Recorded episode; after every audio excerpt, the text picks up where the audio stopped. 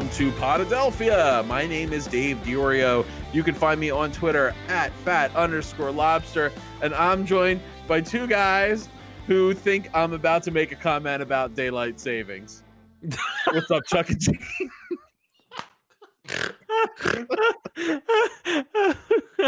I, I really did. I really did. Dave, Dave, um, hi, my name is Chuck Siders. You can find me at Chuck Siders. You can find the show at Podadelphia. But the underlying theme of Podadelphia really has been Dave marvels at time changes. so I, I I really did expect that to happen and then kind of forgot about it. But um yes, Dave, I did expect you to make a uh, I knew it. a daylight savings time joke. This is Gene Zelank. You can find me on Twitter at producer Gene. And uh, I was all prepped to be like, yeah, you could find me an hour ago. but uh, yeah, no, you've completely blown my I, I whole threw you guys punchline. But uh, and I, I mean, you're, it's a missing missed opportunity because by next year, I'm sure that this whole time change thing is going to be resolved through Congress, and everybody's just going to stay on one time. In fact, maybe we'll all be on the same time zone. It'll be great. Sure. So, uh, I where I work, I work in a contact center, and we have two sites. We have one site that is in New Jersey. The other site is in Arizona, and uh, as I'm sure you guys know, Arizona does not observe daylight saving, so they never change their time. And I, uh, we've had some issues with late coverage at night, um, and the workforce team assured me that when we spring forward, since they don't, uh, that'll solve some of our late shift coverage.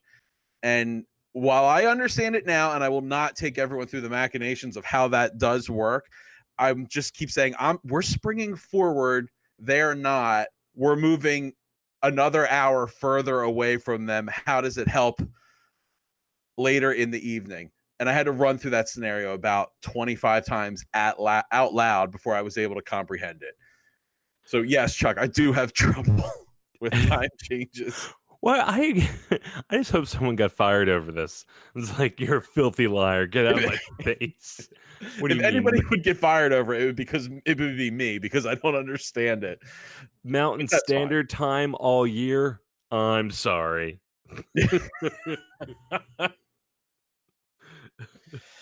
But hey, uh you know what what doesn't change like the clocks?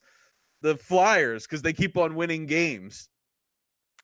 Wonderful, I- I wonderful. tried. Yeah, I heard it. I heard the pause. It was a valiant effort, right? I was like, I gotta bring was. this back to sports somehow. Yeah. Oh man, it's been a hell of a week. What's happened since the last time we've spoken?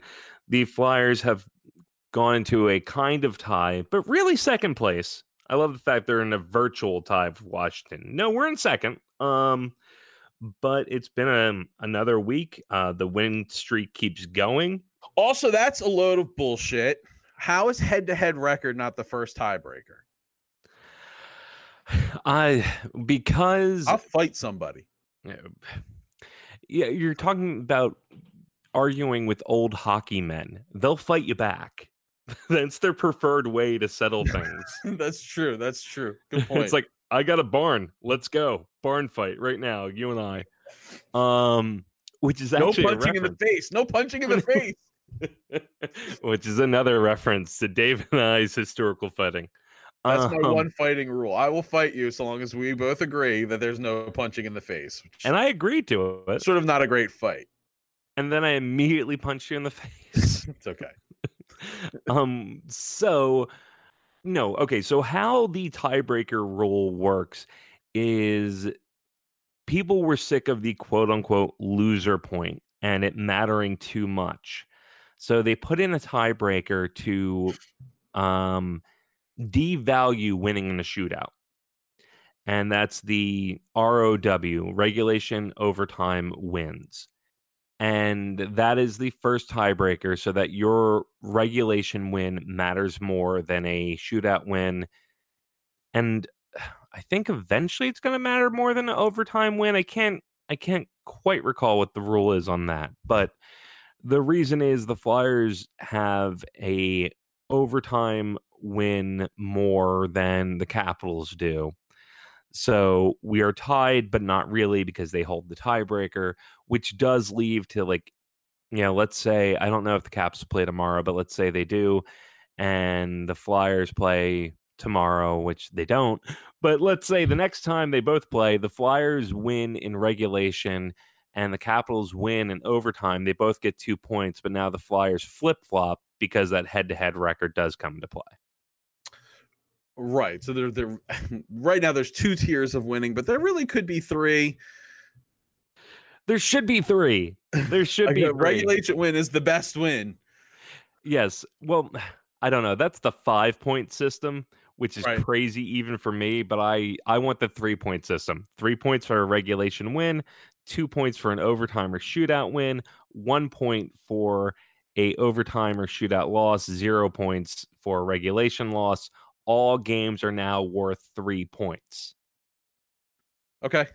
That is not my idea. It's a popular idea. The NHL doesn't want to do it because they love the fake parody of some games being worth more game more points than others. Which does make for exciting playoff pushes, but isn't Yeah. necessarily fair. Now, Chuck, you were at the Carolina game. I was. Was I the was. atmosphere euphoric? Um, the atmosphere was pretty good. The atmosphere, I, sorry, let me walk that back. The atmosphere was the best atmosphere I've encountered all season. And the games have varied from um a little quiet, a little dull to pretty decent. Uh went to the Penguins game, that was a good game, but here it was more raucous. It felt more like the Flyers in their heyday. Uh very little wooing, which is a, you know, a personal victory for me but it was a good crowd. It was a great effort too for a potential trap game, uh, which I didn't think was going to be as much a trap game based off how well Carolina has been playing in the competition between Carolina and Philadelphia this year. But for a potential trap game, the Flyers really brought it to Carolina, and the the arena recognized it and really reacted to it and there were a couple gorgeous goals to get the game rolling so it was the best atmosphere i've encountered personally this year Yeah, and I noticed that the tick the the secondary market for Flyers tickets has uh greatly uh the demand has greatly increased because I see the prices for these tickets just keep going up and up and up. Here, here's my question. It seems like every game since the Capitals game now is, is being called a trap game. Chuck, is is there is there any non-trap games between now and the end of the season? yeah Yeah, I, I I mean I get the the concept of a trap game, but I and and I f- kind of feel like Carolina would have fallen into that definition. I, I don't think the game yesterday was a trap game, other than the sense that it's a bad team and you are a good team on a roll. I- I don't understand what made Buffalo a, a particular trap game. You had you had a couple days off. You certainly should. You're at home. It doesn't feel like it, it was a trap game to me. Carolina did. You're coming off a big win sure but the buffalo explain to me is that just like media hype or is there actually a a potential trap there that other than it's a bad team then you're a good team I, I think there was definitely a potential trap there i was pointing to that game more than the carolina game you know look at the the four preceding games to buffalo so since we last spoke three games were played god that washington games feels like forever ago man Yeah. but a huge win against Washington. And then back to back, coming home to play Carolina, who has been a really good opponent for the Flyers. So I was less convinced that Carolina game was going to be a trap, even though it was the next day. There, that felt like they were going to feed off the momentum from the other night. Carter Hart gets back in, you know, the tremendous home record that we have. Now you got a day off. Things have cooled down. You know, you're facing a bad Buffalo team that has given up um, with the best of the Atlantic Division following. You know, next game's against the Bruins. The game after that's against Tampa Bay. If there was a game to exhale and go, we don't have to give it our all, we can phone it in, it was that game. And they did, and they won. Like, there was the Flyers started the game against Buffalo strong. I was really pleased with how hard they came out against Buffalo. And then they dragged, man. They gave up a ton of shots in that first period, uh, through first period, halfway through the second. Um, after an initial flurry of like five to seven minutes, they really look like they're sleepwalking. And Giroux, man, say whatever you want about that dude. Actually, don't say only good things, or else I will fight you. But but for those who criticize him of going, well, the team has gotten better. He's not as important. Uh, look at Saturday's game. That's probably not a win for if not for Giroux and Carter Hart. Carter Hart bailed the team out. And when the Flyers could have easily given up and just said, eh, it's not our day, they went out there. Giroux put up the first two goals and they they went on to win it. Also, it does not hurt. The Flyers are much better than Buffalo. So yeah, I think uh, I think Vino was kind of with you with the comments that he released prior to that Buffalo game. Yeah. You know, the message that was sent to the team about you, know, there's no easy wins in this league. Uh, his comments about how he watched Buffalo play the night before and they should have earned a victory in that game. Uh, you know, who knows if it if that worked or not, uh, but it at least shows that everyone's head is in the right place as far as the coaching staff, you know, and and taking all these games seriously because, you know, as well as they've been playing, you know, you could turn and look at a team like Pittsburgh, who you know has just been. You're really only like five games out of, like five points away from being a wild card team again. Yeah. And, th- and that gap can be closed pretty quickly, as we've seen the Flyers do to the Capitals. hmm Yeah, it's the the Flyers have been the second hottest team in the league since the new year. Um, maybe even uh, before that. But the this stellar win streak we've been on has really closed the gap. Also, the opponents we've been playing helps. You know, we we've taken it to Washington the last three times we've played them.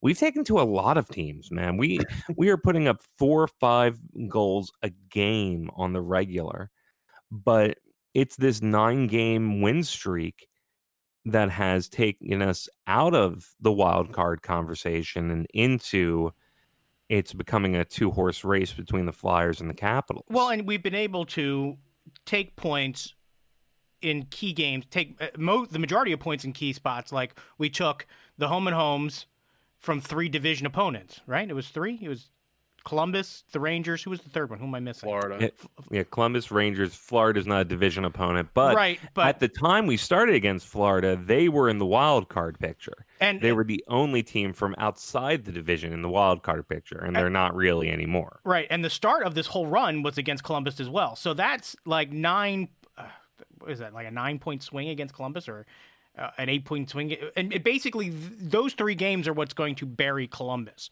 Um, and that was a team I think at the beginning of the year people thought were going to be third in the division. Somewhere well, they're in, in a wild range. card spot right now, aren't right. they? Right, and and and and falling fast. The Hurricanes they have got goaltender problems. And it, it was mm-hmm. very relieving to me because the Flyers of the past are the type of team that gets beat by the guy from Skate Zone that ends up being the third goalie for uh, Carolina. Uh, but they were able to handle their business. Uh, Buffalo, as scrappy as they were last night watching the game, there was no point where I felt like the Flyers are, yes, they are being, uh, the, the game is not going, the momentum is not in their favor, I guess maybe was the point. But at no point did I not think that the Flyers couldn't handle this team. And in the end, their conditioning, and this is I think uh, a point I brought up earlier in the week. Their conditioning just seems like they are in such better shape than most of the other teams they're playing with. They look like a different team in the third period. And I don't know if that's attributed just to their literal physical conditioning or the fact that Vino is comfortable running four lines constantly and is not dropping down to like a, a three line rotation or even like a, a two line rotation or making uh, some of the top lines run double shifts or, or, or something like that, where you, there are probably other teams that are kind of falling into desperation mode and they get behind in games and they're running that top line twice as uh, out there twice as many times as they normally do or or trying to, to live off of two defensive pairs. Then that's a great point, Gene. That speaks again to the Flyers' depth that they're rolling all four lines. And lately, you know, that third line is, you know, the well, the bottom six just in general has really been been producing dividends. And yes, it's conditioning. Yes, it's style of play, not just to. It, it's like football and having a good running game, you know, where the offensive line is really taking it to the defensive line. You know, part of my brain doesn't get that. They go, well, they're both slamming into one another no matter what.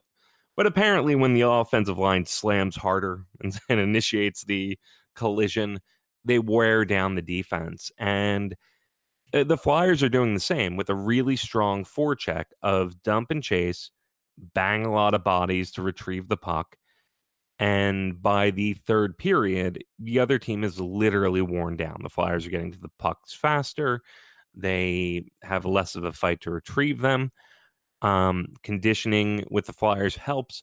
Being able to roll four lines, three defensive pairs, although when playoff time comes, I think we're going to be leaning on the top two defensive pairs a lot more than the third.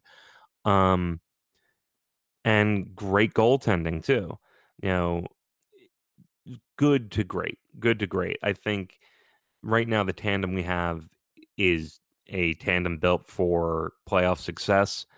Um, but there's been times when the goaltending has struggled this year but it's not been so bad that it's tanked the season or anything like that. But the the Flyers are are playing well. They are they're playing a winning style of game and a fun style of game too. You know, it's not like we're playing this defensive shell where it's like, ah, we got a two goal lead. We're never coughing that up. Up until, you know, midway through the third, we're attacking. A lot of the things I'm reading, if you look outside of the region, uh, you get a lot of the the Flyers are just deeper than other teams, uh, and having come through this division, a lot of people say that this is the class division of the NHL. Very opposite to the Eagles, where a lot of people were saying the NFC East was the the dregs of the NFL. That the, the Metropolitan is the is the class division of the NHL. It was interesting to me to to find out that since um, since it's become the Metropolitan Division, the Flyers have never won the division.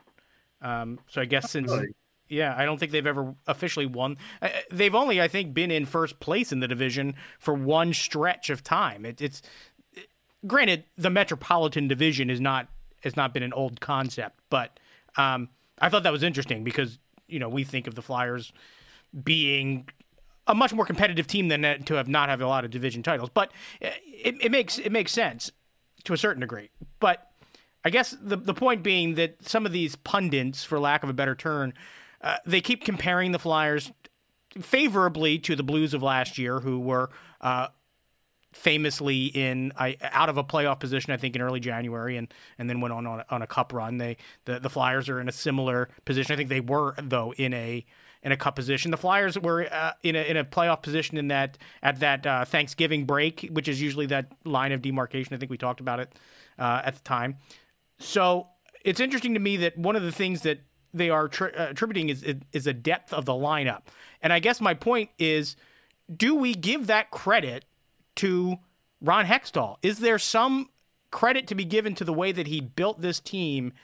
Uh, kind of in the way is you know, do the Phillies have to give some credit to the administration before Pat uh, Gillick for for that success? Wait, do, did you not? Did you don't remember Ed Wade's name? Ed Wade. I, I the hero, the unsung hero of the 2008 Phillies. Sometimes I don't like to speak ill of the Wade. Is he not on the Wall of Fame yet? Well, there's certainly time. well, that's true, but he should be on the Wall of Fame. He deserves it. Yeah, I mean, right after uh, Bobby Abreu, I, you know. and Ruben, Ruben Amaro Jr. He'll well. get two spots before Ed Wade gets one. But so I, I guess you know we, we, we somehow Ron Hextall ended up getting himself fired. If you want to th- say that it was that he could change the culture, if you want to say that he he he was too loyal to Dave Hakstol, I, I, I, you know there was a lot of things that were not getting the Flyers out of whatever. He, he got. I, I honestly think he got fired for the same reason that Sam Hinkie got fired. It's like fucking pull the trigger on these guys. Like Yep. let them play. Like how how long can you stockpile assets before you actually turn them into something tangible? It's like if if you store all your money under your mattress and then you die, like what good is it? Yeah. And dramatic too. Um, but that's a very good point, and, and I, I certainly see, you know, what you're talking about, and I agree. And you know, Hextall had stocked the cupboard. You know, we had our choice of all these different ingredients, and he would only use, you know, the oldest cuts of meat The and Dinty salt Moore. and pepper. The Dinty Moore, yes, the dented Dinty Moore. Um, But was that But- his call, to, or was that the head coach's call? Is is is it the the general no, it's manager his that's call, man. the general manager is, is saying to the head head coach, these are the guys that you need to put in your in your lines? More or less, yeah. If the general manager calls somebody up and you're putting them in the press box every night, the general manager can go play this guy or look for a new job. But eh, the one thing, yeah, Hextall has brought in a lot of great assets. Chuck Fletcher has been willing to use them. And he said it right from the beginning of the season. It's like our lineup is not going to be set in the first 16 or first eight weeks, I believe he said. And there's been a lot of movement up and down. Look at Farabee. You know, when we have the leeway to move him up and down, he's been up. His play slacks a little because, you know, it's his first time in the NHL. He went right from college here, playing more than double the games he played at BU. You send him down to the Phantoms, go, hey, get your reps in, come back up. We had, you know, David Kasha down and up. Bunnaman up. You know, we had a lot of guys auditioning for time. Uh Aube-Kubel, who has always been the talk of like, hey, this is a great Flyers prospect. Not great. Back before we had great prospects, he was a great prospect. Now he's a good prospect. But he has been flourishing with the team this year. And I think Hextall's, you know, termination came down to last season because as much as I see this talk of, oh, the times were so bad, they were so bad, they were so bad. But to go use that Hinkie analogy, we weren't trying to win. We were trusting the process.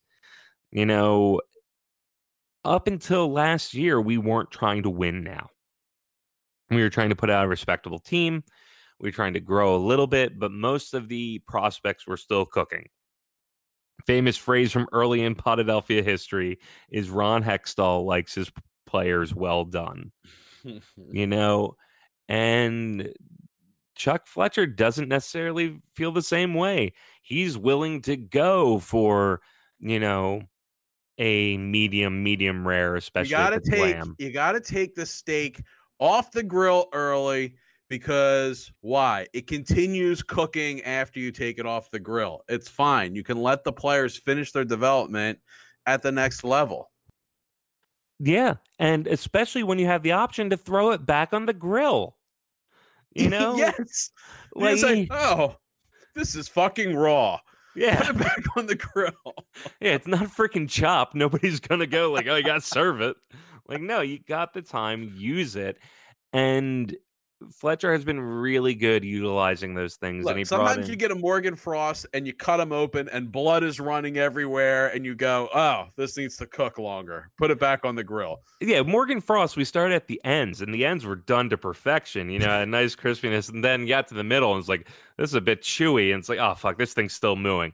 All right, you know, And you get the opportunity to throw a little truffle butter on it, you know, while it's while it's on there anyway. So uh, with truffle butter is hacky and stupid and see truffle oil is like just a go-to i have no good ideas you know like clarified butter um any sort of those butter infused with different flavors i'm all there for but eh, no truffle butter for me okay. I, I think Gene, any You and I about you and? I will will go to fisticuffs over this one, I Oh, guess. just not in the we face. will straight shot right to your nose I guess the bigger problem, uh, maybe, as far as letting things cook too long, is we had a goaltender crisis last year. I, I honestly do think that there was potential that that was a a playoff team last year.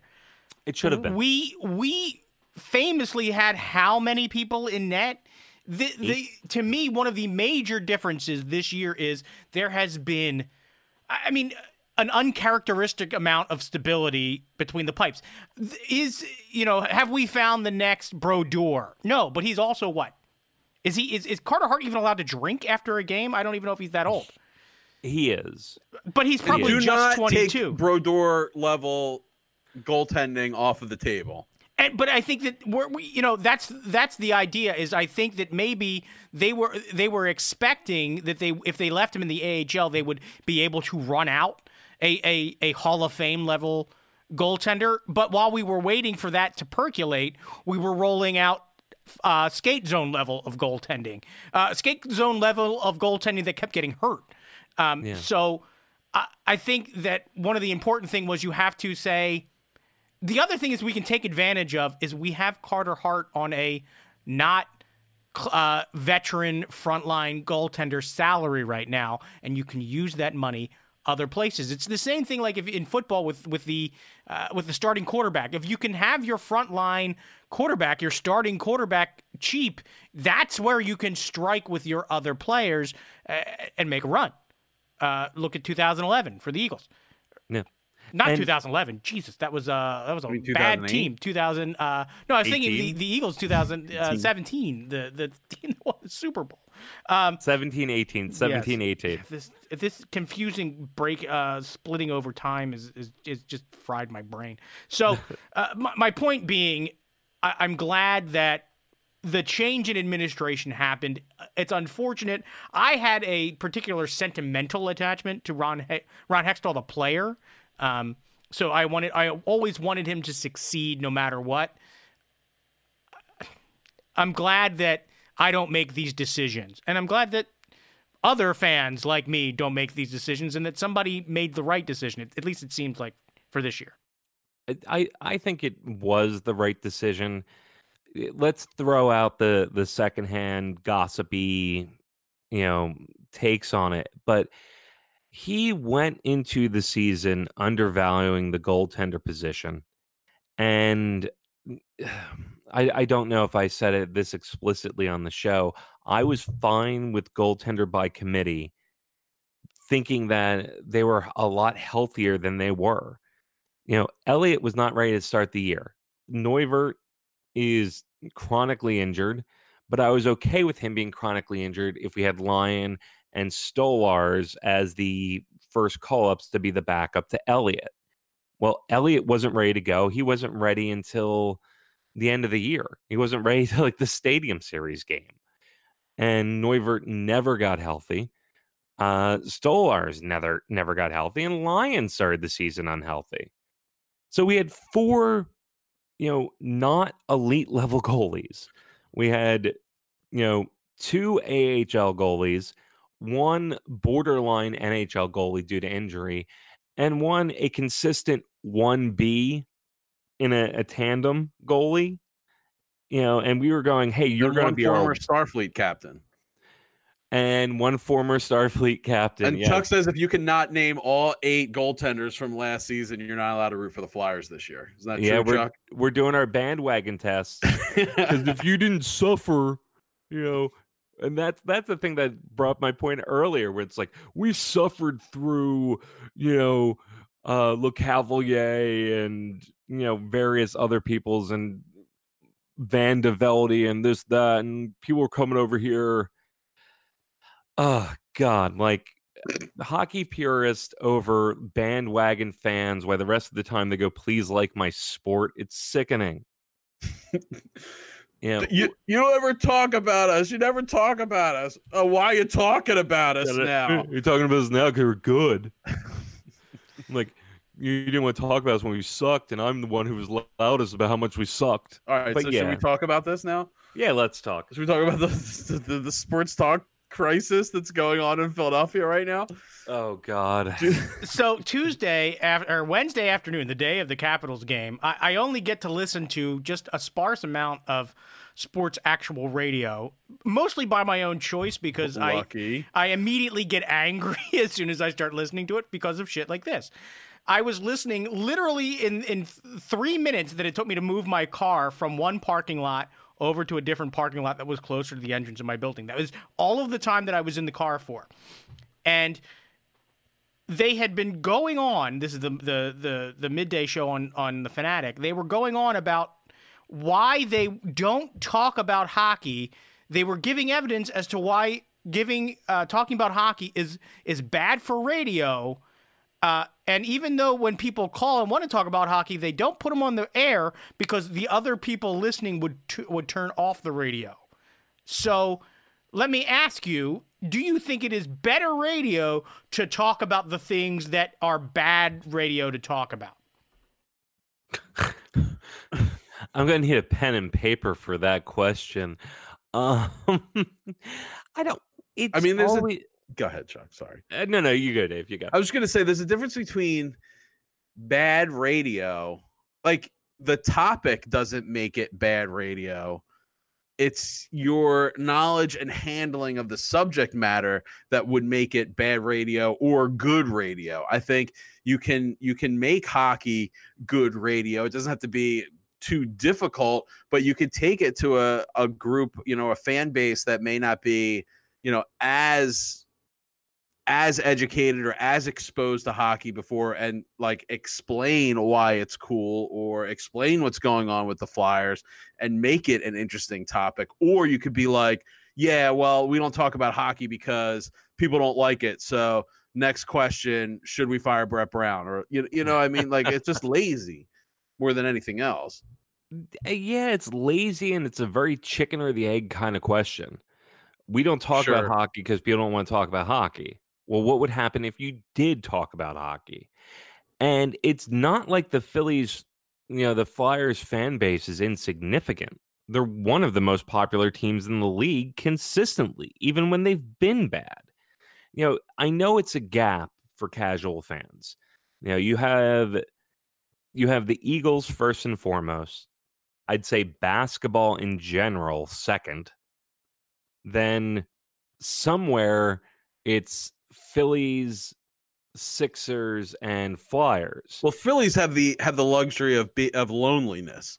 yeah. I mean, like all summer, that's all you have is the Phillies. So they're going to get a, a large portion of conversation around them anyway, no matter what.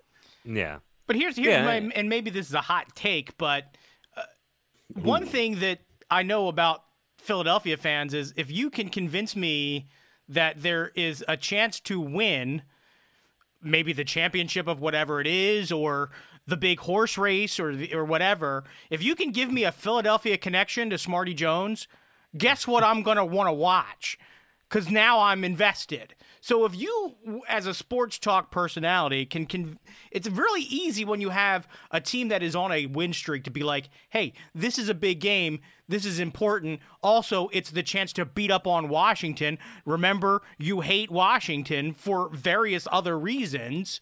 Like, like to me, it seems like it is served up on a silver platter to get even the most casual of fans because one thing that Philadelphia likes to do is talk about how much better they are in some cases at something than somebody else.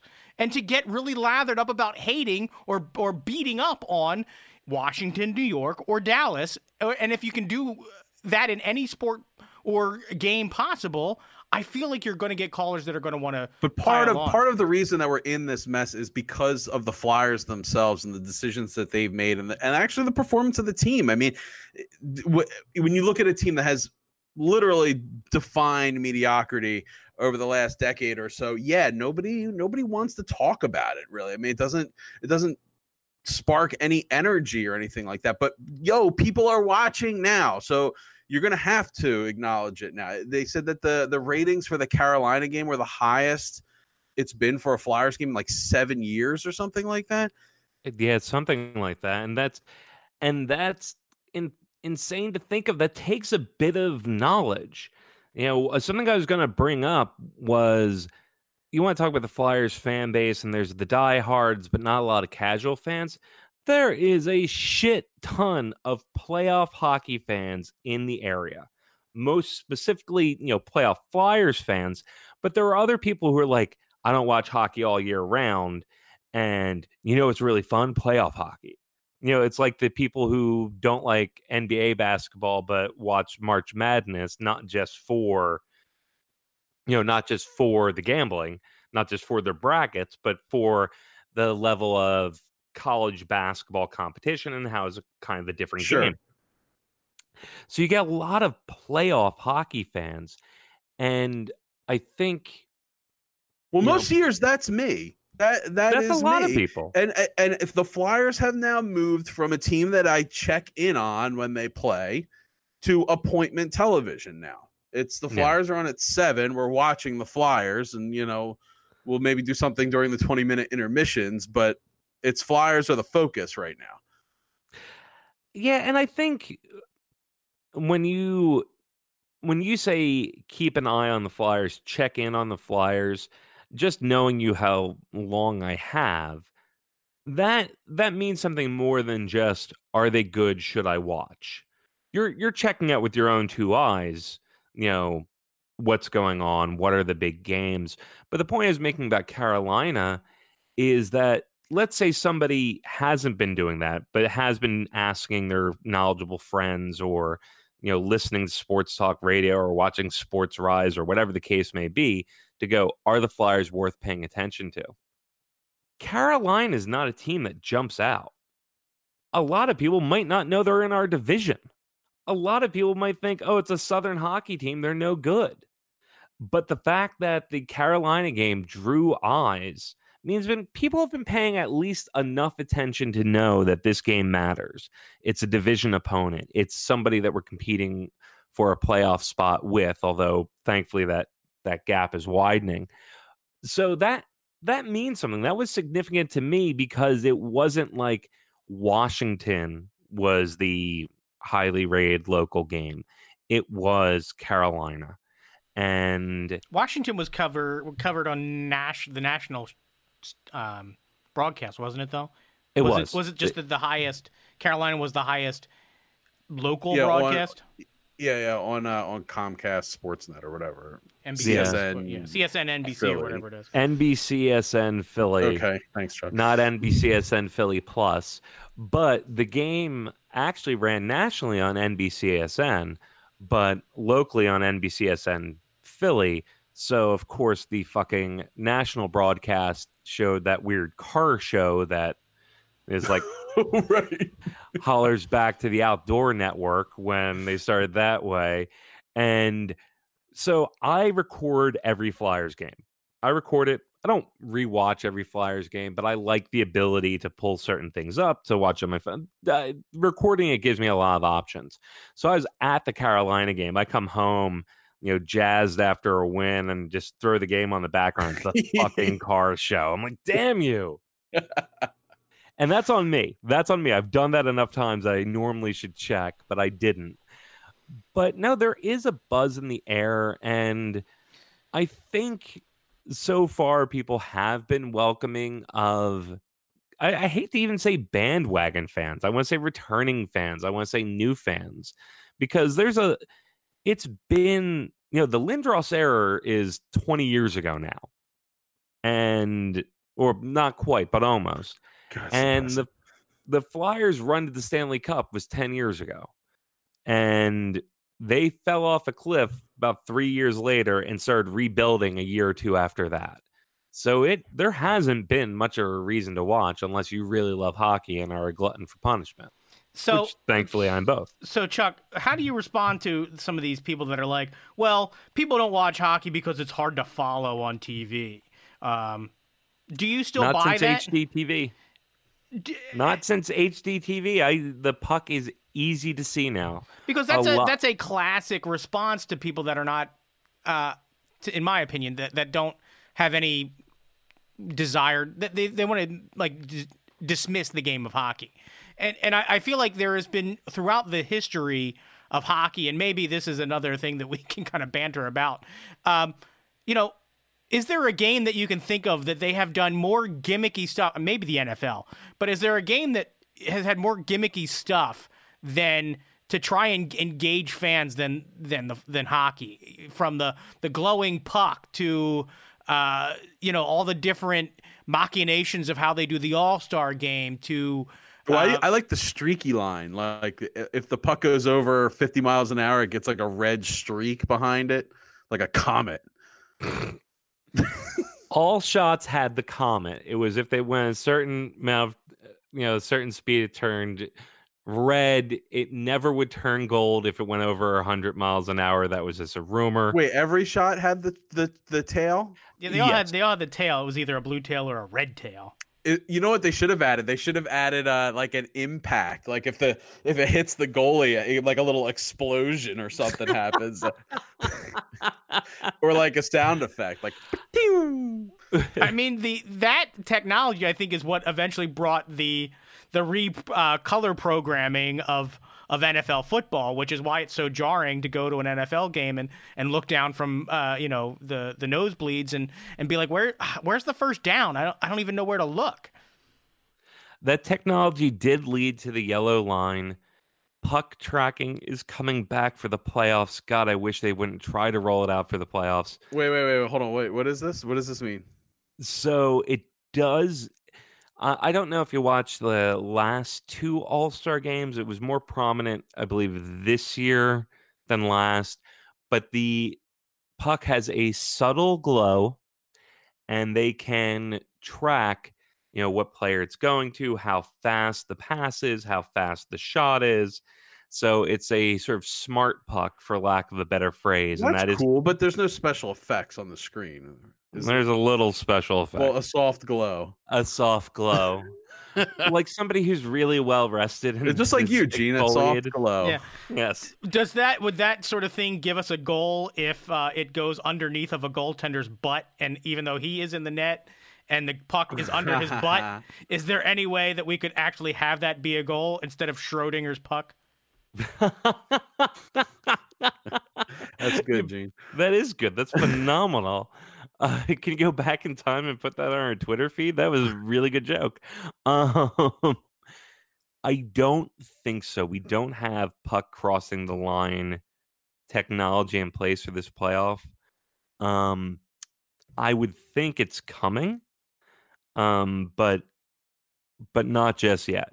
Not just yet. I I don't even know how much we're really going to see it in the playoffs, but it is coming around, and and we'll we'll see how that looks. But the excuse of can't follow the puck, I really think when you have like a 55 inch TV that costs you $400 and then is in HD or 4K or whatever, the puck's a lot easier to follow than back in the day where you're watching on a 17 inch screen in less than 480. now, I, I will tell you, one of the very first things I watched when I got my first HD television in, in, in my house was a, a Flyers game, and I, it was almost jarring, or you know, I, I, it was so the, the the I don't even know how to describe. Like you were there, Gene. Well, it was almost like it made me nauseous. Like, like I was like, man, I, I can't look directly at it. you it's do so have bright. kind of a weak stomach, though. Yeah, well, that's true. Like, there's no doubt about it. defense. Yeah. So What I liked when they did the see-through, like uh, you could see the puck when it was behind the boards. that, that again goes to the glow puck. I like it. I want to. I want to be able to see where. Sometimes you can't tell where, where it's. It's you know. There's a there's a little battle going on back there. I want to. I want to at least know where the puck is, so when it comes out from behind the boards, I know where I'm looking at. I And- wish there was more use of, uh, along with that technology, but I also wish that, especially on power plays, there was more use of that camera that's from behind the goaltender. I really like watching, like the power play set up the from that angle rather than from the traditional TV angle. That has gotten so much better over the years. Yeah, the first is time they cool, though. introduced it, like it was you you didn't get enough uh depth. It wasn't like Um, wide, like a wide angle enough Yeah. lens or something, so you can't see like both defenders at the you know at the points at the same time. Yeah, it was It's like a kind of like security cam angle angle. you know. Um that has gotten a lot better. They did the, I think, uh, was it the ISO cam or I forget what the technology was, where they had the camera moving over the glass, giving these really long views. And if you had a big enough TV, it was gorgeous. But anything like under 30 inches was it was not good. Um and but this is a long way coming from I remember, you know, starting college and it was a joke of mine always. You can tell hockey fans because they have clean TVs. You know, back on the old tube TVs, they'd gather a bit of dust on the screen, and hockey fans would have to have them clean, or else you're following a piece of dark dust. No, wait, hold on. the puck. I got it. Wait, hold on. What? Why is the ice white? That, my friend, is a good question. Can't we make the ice clear and put a camera under the goaltender? That is not where I thought you were going with this. Then we could always tell if the puck went over the line or not. Well, You'd have to have one heck of a weird fisheye lens to get that whole line, though. Like you'd be really good at like like four inches right over the camera. You know, like if the camera gets covered, then oh yeah, puck went over. Uh. I, all right, I don't know. The ice isn't. I know we're like deep. workshopping this right now But I, live. I mean, you and there's could no bad ideas in workshop. couldn't you put the the the camera in the post so that It already you is there. oh well then why doesn't Actually, it no, look sorry, that's not. It's why not doesn't there. it shoot down the line at the other post so that you would see it? I guess you would still have the same problem with like goaltenders, goaltender asses, like protecting pucks as they go over the line. And I don't understand why this was the real question as far as color is concerned. All goaltenders should wear all black. That should just be like if, if I was a team, if I was the Flyers, I would make them wear black shorts Oh, every so no time. One can see the puck. Yeah, because then you would have that oh, bonus okay. camouflage. I was You- going to say we should mandate that they not be allowed to wear black, but I was Well- but you're looking at it from the team perspective. I want my goaltender to wear. Yeah, I'm looking at it from like, in the end, I would like the Flyers to give up less goals and like a fat guy on stage yes, crew. exactly.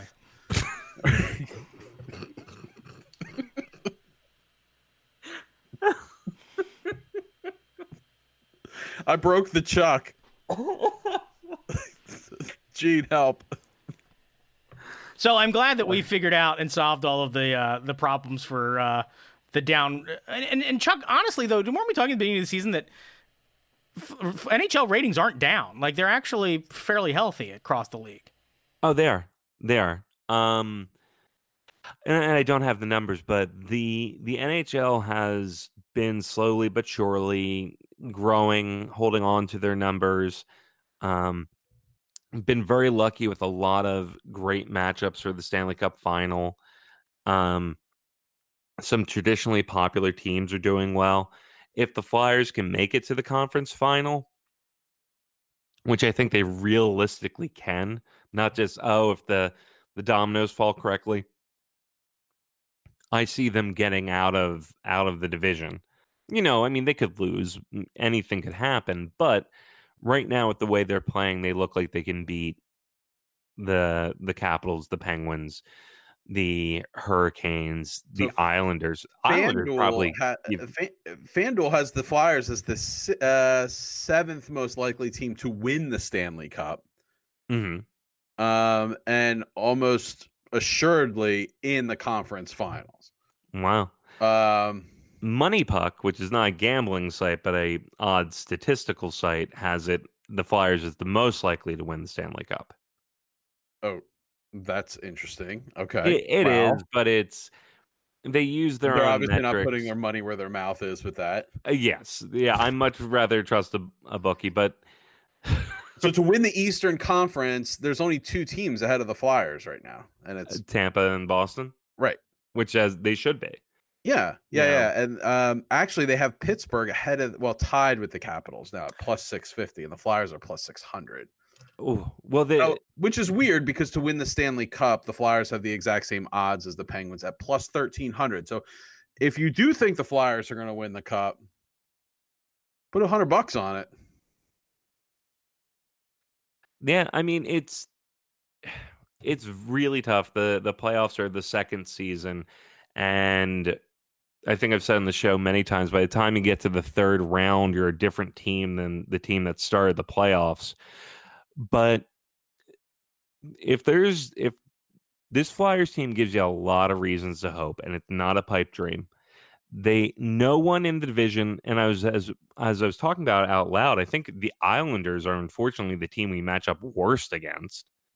Um, Mm. but no team in the division scares me. Uh, the Bruins and Tampa do, but it's not like we can't beat them. The Bruins we have beat. Uh, those games were fun. The the Bolts, I don't think we have beat this season, and the games haven't been particularly fun. But I think we can skate with them. I think, I think we can play with them. Um, so we'll see. Yeah, we'll we'll see. All right. Let's move on. Uh, let's talk about the coronavirus because the last time the Flyers lost, uh, it was just after Valentine's Day, and you didn't even know what the coronavirus was. Or maybe you did, but it wasn't that big of a deal. Nah, no. I mean, Well, it probably was a big States. deal in other countries, but it wasn't a big deal for us yet. Now it's a big deal for us. Um, and it's a big deal for sports too, because there's concerns around large gatherings of people in the same place because you just can't stop picking your nose. and then wiping it on other people. right. So the NBA has proposed uh, playing games to empty arenas. Thoughts? well, I, I can think of some teams that are doing that already, so it won't be that much of a stretch. Oh, rim shot. Uh, But uh, no, I, I don't. My my opinion is, and especially for a sport like the NBA, um, which is not necessarily predicated on nec- on needing certain weather conditions, or you know what I mean. If you're really that concerned, maybe put in a a break, a delay. I I I really don't think that playing the games to no fans is good for your brand. To you know, it's one thing that the Major League Baseball did that as a punishment to Baltimore, which I still think was kind of a bizarre way to punish anyone. Like, Right, that was the one time I can remember a game being played with no with no fans. like yes, there was rioting or whatever and security concerns, but to play the game to no fans, that who are you punishing? You're punishing the people that consume your product. I, I'm not sure that that was the way to go, but that that to me made more sense. But to to say that you're not going to have uh, the, a public gathering, you know, there this is happening in other places. There are soccer matches that are, aren't happening, but but these other places are not playing the games. They are being postponed so that when th- they feel more comfortable with the protocols or whatever, or we've come up with a better solution as how to handle this, then those games will will be played for the fans, which is the whole reason why these things exist. You know, is the idea that if we're all quarantined, we'll still be able to watch LeBron James. I, I I'm not sure I understand where what the NBA is going to benefit from. Is it important for them because of like leases uh, or uh, events scheduled in arenas that they they have the playoffs end by a certain date? You know, th- th- this is Well, I don't think anyone is telling the NBA to not play. uh, Like, I don't think anyone's saying like you can't play games. So either cancel them or you're playing them to empty arenas. It's like it's like an NBA over like an overreaction. So instead of going, you know, well, in the interest of public safety or something, you approaching know. it carefully like let's you know when when the situation calls for calm let's immediately slam on the panic button I don't know, Gene. It's it becomes a question of like Dave said, public safety, and you know, if one person has the coronavirus with how contagious it is, they might infect, you know, five people around them. Are those five people around them contagious by the end of the game? Like, I don't know. But well, all right, I may I may stand corrected here because the NBA what they did was they sent a memo to all the teams to prepare for the possibility of playing games without fans. Um, so who knows? Maybe it maybe it is some sort of like you know if there's a government mandated hiatus on all types of you know large gatherings, they, they, they may need to play them without. well and I, no, I mean but i understand that but if we're really at that point in this country where we need to not have people gather to watch a sporting event, aren't we in kind of a you know isn't the sporting event itself probably less important then wouldn't it be better to then delay until it's you know I guess that's more my point. My question is, I'm not in favor of let's throw caution to the wind and have a bunch of people hang out in a stadium for no other reason than to infect each other. But um, well, that would make for interesting. That's, that's an television. odd take, Gene. yeah, that would make for interesting television. I'm gonna go infect everybody. Yeah, but I don't think All right, people the even Kiss know. Kiss cam is now mandatory and it takes up every break. You know what? I didn't even think of Kiss Cam. You're right. Like I guess that's kind of oh. got to go on hiatus. You really can't. You really can't have the Kiss Cam right now. That's that's Have something either that of you would guys be in been poor. to church this week or last week? I was, yeah. They uh did they stop doing the uh the sign the uh, what is it the sign of peace or the Sorry. or the, the, the peace be with you like you know you shake hands with everybody. Well, I mean, they wh- doing that, right? I, I mean, uh, there's a very very few people that are at, at- at what is that with called? me. What's the official name It's of called that? the Kiss is of, the peace, sign of or peace. sign Okay, the of sign of peace, which I only like to do with my own family, by the way. Which- like defeats the whole. Which purpose. honestly, it seems like as far as like intimate contact, that's kind of where we've gone. There's a lot of like the the nodding and waving is what I saw, but they Okay. also uh, restricted the way that the sacrament was distributed. They they did not do the wine, and you had to extend your hands and palms in order to get the host. You weren't allowed to do the tongue thing. was it a glove worn uh, person distributing the, No, it's just a the priest. body of Christ? No, it's just a priest. Okay, I'm sure he washed his hands. It's fine. And watch it with the holy water. I mean, you know yeah. it, exactly you know it's funny the uh the youth basketball games they're having the kids uh after the game you know like good game good game good game doing uh doing the elbows elbows Because Every- nobody can lick their elbow. That's brilliant. well every one of those cretins had their hand on the basketball at some point Yes. during that game but Yeah. don't shake hands now Right. I, I thought you were going to say Are they we then. supposed to sneeze into our elbow? Yes. No, well on the inside the the the dracula right Yeah. The dracula sneeze But th- I thought you were going to say they did the, the, the, the high five and then immediately turned to whatever mom was designated as Purell mom. Pure So then, you know, you, you you smack high five and then immediately get high doses of whatever it is that makes Purell work. alcohol Finger guns. That's what I'm just suggesting before. Like, hey, good game. Yeah. Peace be with you. So how are so Dave? How are the players reacting to this? Is, have have you seen any reaction to the idea of playing in front of no fans? Only LeBron, who was basically like, "Yeah, I'm not doing that." And generally speaking, LeBron, like as LeBron goes, the NBA goes, right? I don't know, but maybe if they were like, "LeBron, we're not paying you unless you do it," he would go, "All right, I'm doing it." Because the whole like, you know, the whole like China thing, he was like, "Yeah, whatever, I'm down." It is. A, it is a The whole. Hong Kong issue, right? Yeah, it is a weird um, relationship that the NBA has with with China. It's it's it seems at some points um, very good and just like, very what- positive, but at other times it seems like a just a, a weird thing. What happens when a when a team gets this? Like, it's gonna right? Like, how does it not happen? Oh, a It may team happen, will. right? Just just putting this out there, and I hope everyone's enjoying the show and our our little escapism for the day. Most of you will get coronavirus. It is going to happen. So j- just know that. Um, if you're young and you're healthy, that is great. If you are older and less healthy, I am sorry. Chuck, If you're you- a fear monger, man. That's that's not true. Was that? It is true. Most, like, I'm not saying it's gonna be 90, percent but I'm gonna say it's gonna be 51. It's highly contagious. It's Okay. thankfully the summer's coming up. You know, a little more outdoor space, but but a team's gonna get coronavirus, and we're gonna see delays. Like, I don't, I don't know. I don't know what you do when the East Coast gets it, but I think I will nominate the Houston Astros to get the coronavirus. take one for the team. You deserve it. Has anybody watched any uh, Houston Astros spring training yet? A little bit. I, it seems like every I every just game. see the highlights of them getting like plunked and stuff. Yeah. Uh, Verlander, I think, got pulled from a start today. You know, it seems like karma is coming back to bite that team in the uh, rear end.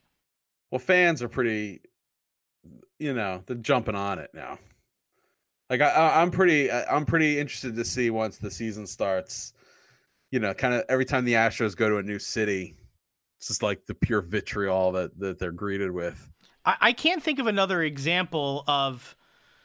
I maybe the Patriots, but there's so many reasons that the Patriots are despised by everyone else in the league. Um, you know, is that the best analog between? I mean, th- but there's no way that like you can inflict. Uh, well, I mean, it's football. Everybody's going to have pain inflicted on them to some degree, but um, you know, in baseball, there is that that certain element of it policing itself that you don't necessarily have in football, at least not uh, that's so much right out there. You know, so I, I can't think of another analog where there's a certain amount of like the fan base is going to be kind of be rooting for that, but the game itself is going to suspend people. And then what do you do? Like, oh, I'm getting a two game suspension for that fastball I put in that dude's ribs, but he cheated and won two World Series and he's got zero games. Uh, you know, it seems like a contradiction and a it's a bad look for baseball. Yeah, I'm trying to think of like another another time a team has been universally despised by the entire fan. The only other thing I could think of that was like organizational like that was the the Saints like bounty thing, but you know, it didn't have quite this like bite to it. Yeah, the Saints bounty thing just seemed like like oh yeah, you shouldn't do that. That's a little dirty. It's a little bit of a dick move as opposed to real-time cheating.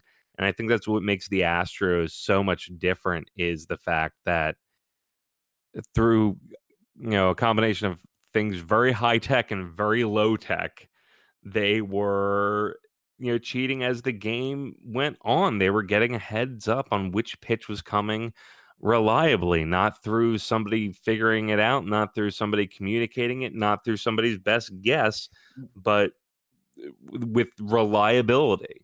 So Were the Devils sort of universally hated? You know, the exploitation of the neutral zone trap. I don't know if they were universally hated. I mean, we hated them so much, but most people just followed suit. Yeah, I was You kind know- of like stuck in my own hate. Yeah, Yeah. and uh, you know there there was backlash. There, you know, it was like this is ruining hockey, and how quickly can my team do it? Because look how well it works. okay, okay. Um, I, I think of the Tampa Bay Lightning uh, when they had a Guy Boucher uh, behind the bench, and they played so passively. It was a a one three one system that they would send one person in to forecheck, but kind of wait until the other team started to move it out. And that was the game where Parking the pe- bus. What's what? They, they essentially parked the bus. Oh yeah, and that was the game where um the Flyers showed them up by refusing to play the puck forward. And they Chris Pronger and Peter Laviolette, some of my favorite hockey people, and dickish to the core, just decided it's like, yeah, we're not going to play this game, and then they didn't, and they had to keep blowing the puck dead and dropping it That's pretty like funny. check it out if if hey for the new fans check out this this is some bit of history It's from, on it's on YouTube. You can find like big chunks of that game where it's just like I there's I, I can't think of anything else in sports where it's like literally almost like a like a like a game of chicken. yeah it was like i would hate it but it was Both teams would just be content to just let time run off the clock. Uh, pretty much and like the flyers like they they told them to have to do it so they would you know pass it like like Timonen into coburn back to Timonen and and then they'd stop and it was oh it was horrible to watch boring as sin but it was so great. It was just being like yeah we're not playing this game and we think you should have to you know try to play hockey like the rest of us and they showed them up. That's, Did uh, they that's did they enact a, a rule basically to to to counter that Chuck eventually? Is is that why it, it doesn't still happen or was it one of those things where the league is just like just knock it off? I think it was the league went knock it off. There might have been some rule put into place, but the main reason was, you know, the the Flyers got an earful for doing it. Tampa got an earful, and it wasn't that successful. The players hated I mean, doing it. Would, would a player even want to play in a, a system like that? It's Oh, the players hated it. The Yeah. players hated it, and then Tampa accrued some more talented players, and so it was a short-lived thing. But for that moment in history, it was fun to be on the right side of history. at least my hockey philosophy of pull the goaltender whenever you you you have an advantage uh, would result in more action. Now, Dave, I have to tell you, uh, I had some time this afternoon, and I was uh, enjoying some NHL on my PlayStation 4, and I decided that uh, I was going to play using the Dave strategy as often as See, possible. I, don't, I don't know if that's gonna work. so How first- how'd it the- go? The first game, I pulled the goalie with four minutes left in the second and, and the first period, and scored Okay. a power play goal. And then I pulled him again in the second period with about a minute left. Uh, did not get scored against. And then uh, with like ten minutes left in the third period, and I lost uh, eleven to like three. How many of those were empty netters, Gene? Uh, eight. Okay. Yeah, I don't know that I want you. Now to I probably should have put the goalie back in, but at that point I was like, let's let's let's play this out. you were committed. Yeah, Bold strategy, Cotton. yeah. I like it. Yeah. All right. One of these days, I'm going to try and play the whole game without a goalie and see how that goes. I don't think it's gonna. I go imagine great, not well. Poorly. We'll see.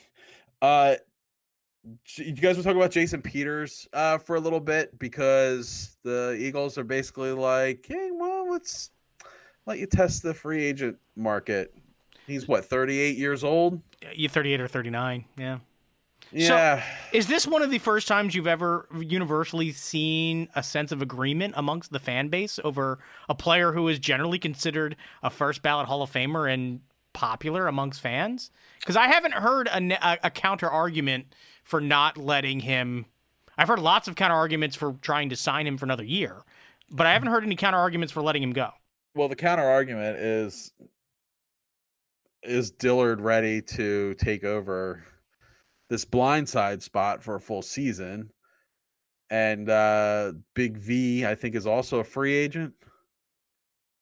So there is a bit of a risk, and it may come down. I mean, he may come back.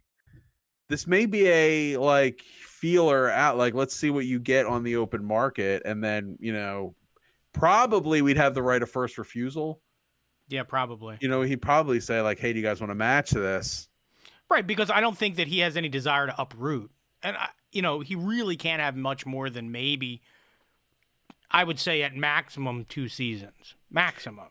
I mean, he's gonna be he's gonna be a first ballot Hall of Famer, and we're probably gonna retire his number.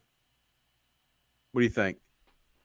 Yeah, and I, I mean, I can't think of a better offensive lineman in his generation. You know what I mean? I, I think he's one of the few offensive linemen that you could anyone who really follows the NFL has an idea of who he is and and what his strengths are. Um, Sure. which is pretty unique amongst offensive linemen. There are very few offensive linemen that get to that level. Um, That'll be interesting to see what he gets because you're got you get you're gonna have to say to yourself like, eh, how many games am I gonna get? Right? right. You're gonna get 10? Yeah. 10 games? 10 full games? Nah. No, I don't. I don't think that he.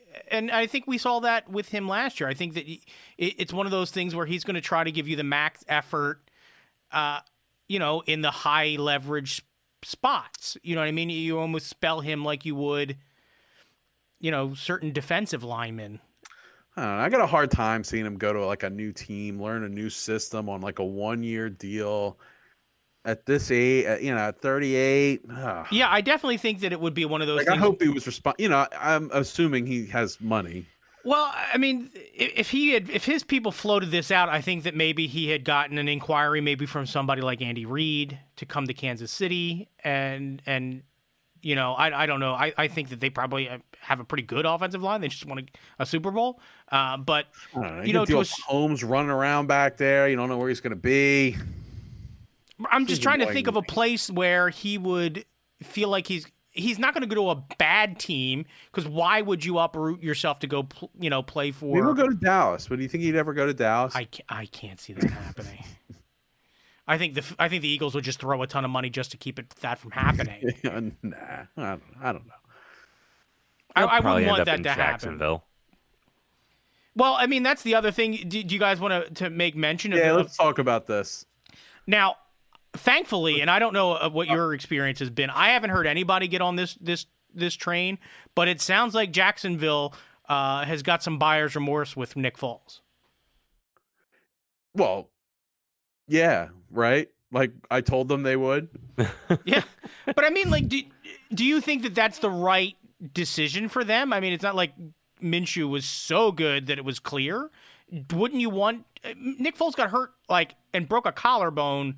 What the first quarter of the season, literally the first quarter of the first game of the season? Like, wouldn't you want to go back through a whole offseason and try and, Yeah, and he's do this be the what you? starter. He's going to be the, the starter in Jacksonville next year, don't you think?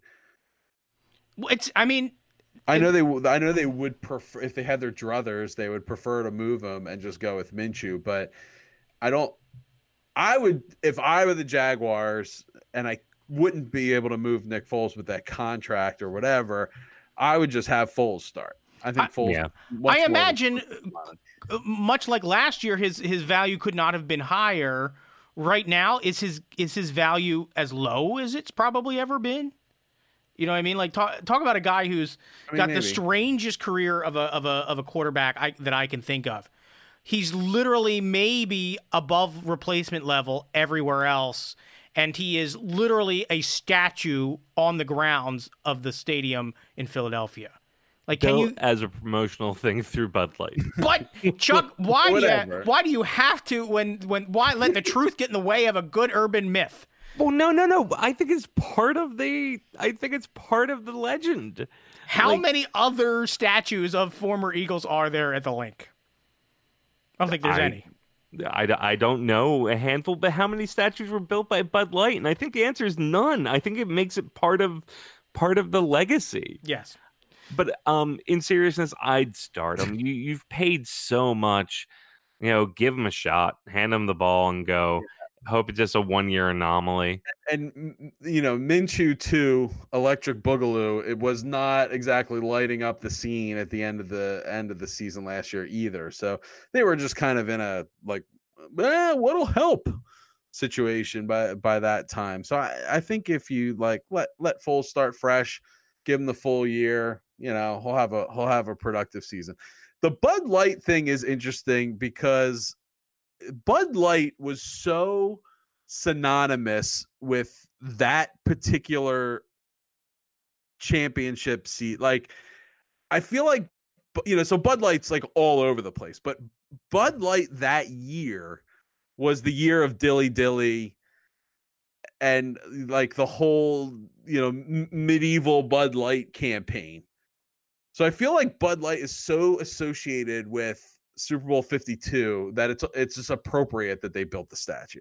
Oh yeah, that's kind of what I was getting at. The dilly dilly, Philly Philly, you know, that thing and hey, if you win the Super Bowl, you get beer on us. It was so freaking weird. Never have I seen like a national sponsor kind of become associated with one team, like willingly so. Yeah, I- yeah. I mean, I, I think they did do they did do like some sort of like specialized commercial for like the four teams that were in the ch- on Championship Sunday, but uh, I, I don't know. It just seemed like a perfect marriage of mediocre beer, falling in love with a city. I don't know. It just seems appropriate that they built the statue. I think it's funny that you always bring it up, but yeah, it's definitely appropriate. I'm just a mediocre beer standing in front of a city, asking you to drink way too much of me. Uh, all right, let's go to Chuck's penalty box. All right, thank you, Dave. with the uh, with the transition there. That, that's fine. That's Okay. fine. I, You can't win them all. no, you can't. No, you can't. And Gene, who is in your penalty box this week? One of uh, and I'm not sure if I've put this person uh, the sports personality in uh, in the penalty box before. I may have, uh, and maybe for similar reasons. But um, Tim Tebow went two for fourteen for your New York Metropolitans, and uh, oh, has been relegated to minor league camp. It was this was one of my favorite stats about it. He's he's 32 years old, which was you know he's younger than I thought he was. He had his uh, I believe it is his. Uh, he was two for 27 with eight strikeouts during spring training in 2017, and went uh, an amazing 267, four for 15 in last year's spring training. Um, apparently, there was uh, some interest in him joining the XFL, which he dismissed to focus on baseball. Um, well, if this is Tim Tebow focusing on baseball, I'd hate to see uh, what would his average would be if he wasn't paying attention. Uh, so I, am going to put Tim Tebow, Tebow in in the penalty box because if he was named anything else, he would have been um, moved on to another career somewhere else in life a long time ago. But because he's named Tim Tebow, he continues to occupy a space. Uh, thankfully, in the Mets farm system, that should be given to somebody who has some modicum of talent and could possibly make a major league roster. All right, Tim Tebow, to you I say, where's your Messiah now, Tebow? Uh, uh, for being an offensive baseball player and a mediocre football player, I'm assigning you a 10 minute game misconduct so you can uh, kneel down on the sidelines and really, you know, think about your life and, and pray on the next step in it.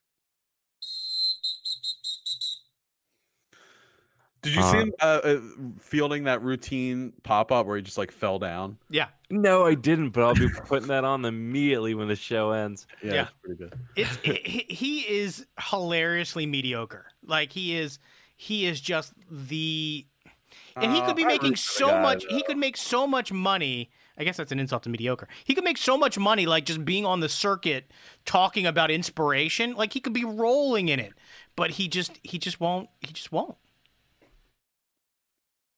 Well, good luck to you, Tim Tebow. A few of us wish you well.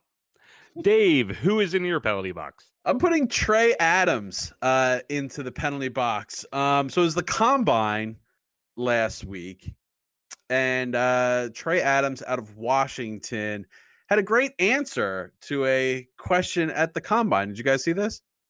I did not. No. So he was asked, um, "Hey, what what would you tr- what would you change about yourself?"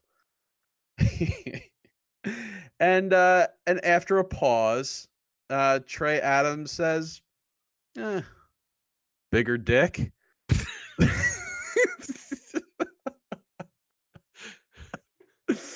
so I'm not sure if I'm putting him in the penalty box or giving him a star, uh, because I, I do applaud the honesty. Um, but I don't really think a job interview is the place for such honesty. So for that, I'm putting uh, Trey Adams into the penalty box. That, that's a good assessment. So Trey Adams and his inadequate junk. Um, you're getting a two minute minor for inappropriateness. Uh, read the room, read the situation, but uh, you're getting a minor accommodation for just going for it. It puts a whole different spin on Wonderlic. Oh. oh. Two minute minor. Way to keep it short, Chuck. Chuck, who's in your penalty box? All right. Well, it has nothing to do with penises or Jesus. Um, it has everything to do with the playoff format. Now, this is me once back, uh, once again going into the well of um, penalty boxes that have stockpiled. But when the Flyers were fighting for real dominance in that wild card position. I heard so much complaining about the NHL's playoff format and the fact that if the Flyers were in any other division, they they would be in the playoffs comfortably. Now, thankfully, hopefully that's not going to be an issue for us, but the playoff format is what it is.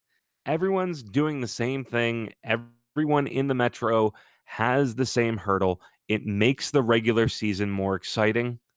And it's supposed to make for a more exciting playoff as well. That's the purpose behind it. And anytime I'd hear complaints about that and then have people go, you know, seven of the eight metropolitan teams, you know, are in the top 16 in the league. Now we're advocating for abolishing both conferences. It's uh, the playoff format is what it is. Advocate for it to change in the off season if you don't like it, but in season, we all know the rules, we all know the circumstances, and if it makes an 82 game season more meaningful, if we start watching the scoreboard legitimately in February, that's not a bad thing. So, for people who can't stand the thing everyone agreed to, playoff uh, format haters, you're getting two minute penalty. It would be only a minor, but you're in the Eastern Conference, and it's just more heated conversation. Conversation. Damn it, competition this year. All right, that's all the time we have for today. We'll be back with you next Monday with uh I don't know, I guess more Flyers wins probably. Maybe the Sixers can get on back on can get back on track. Uh I don't know what else. Maybe some union talk. Who knows what's going to come out of our mouths next Monday? I don't know. But uh, if you haven't done so already, please remember to rate, review, and subscribe to the show on iTunes or wherever you get your podcasts. Also, uh, be sure to check us out on social media Facebook, Twitter, and Instagram. If you have some more time in your podcast listening day, be sure to check out the Whip Around uh, for all your weird uh, news updates. Uh, and until then, have a great day at work, everybody. We're out of here.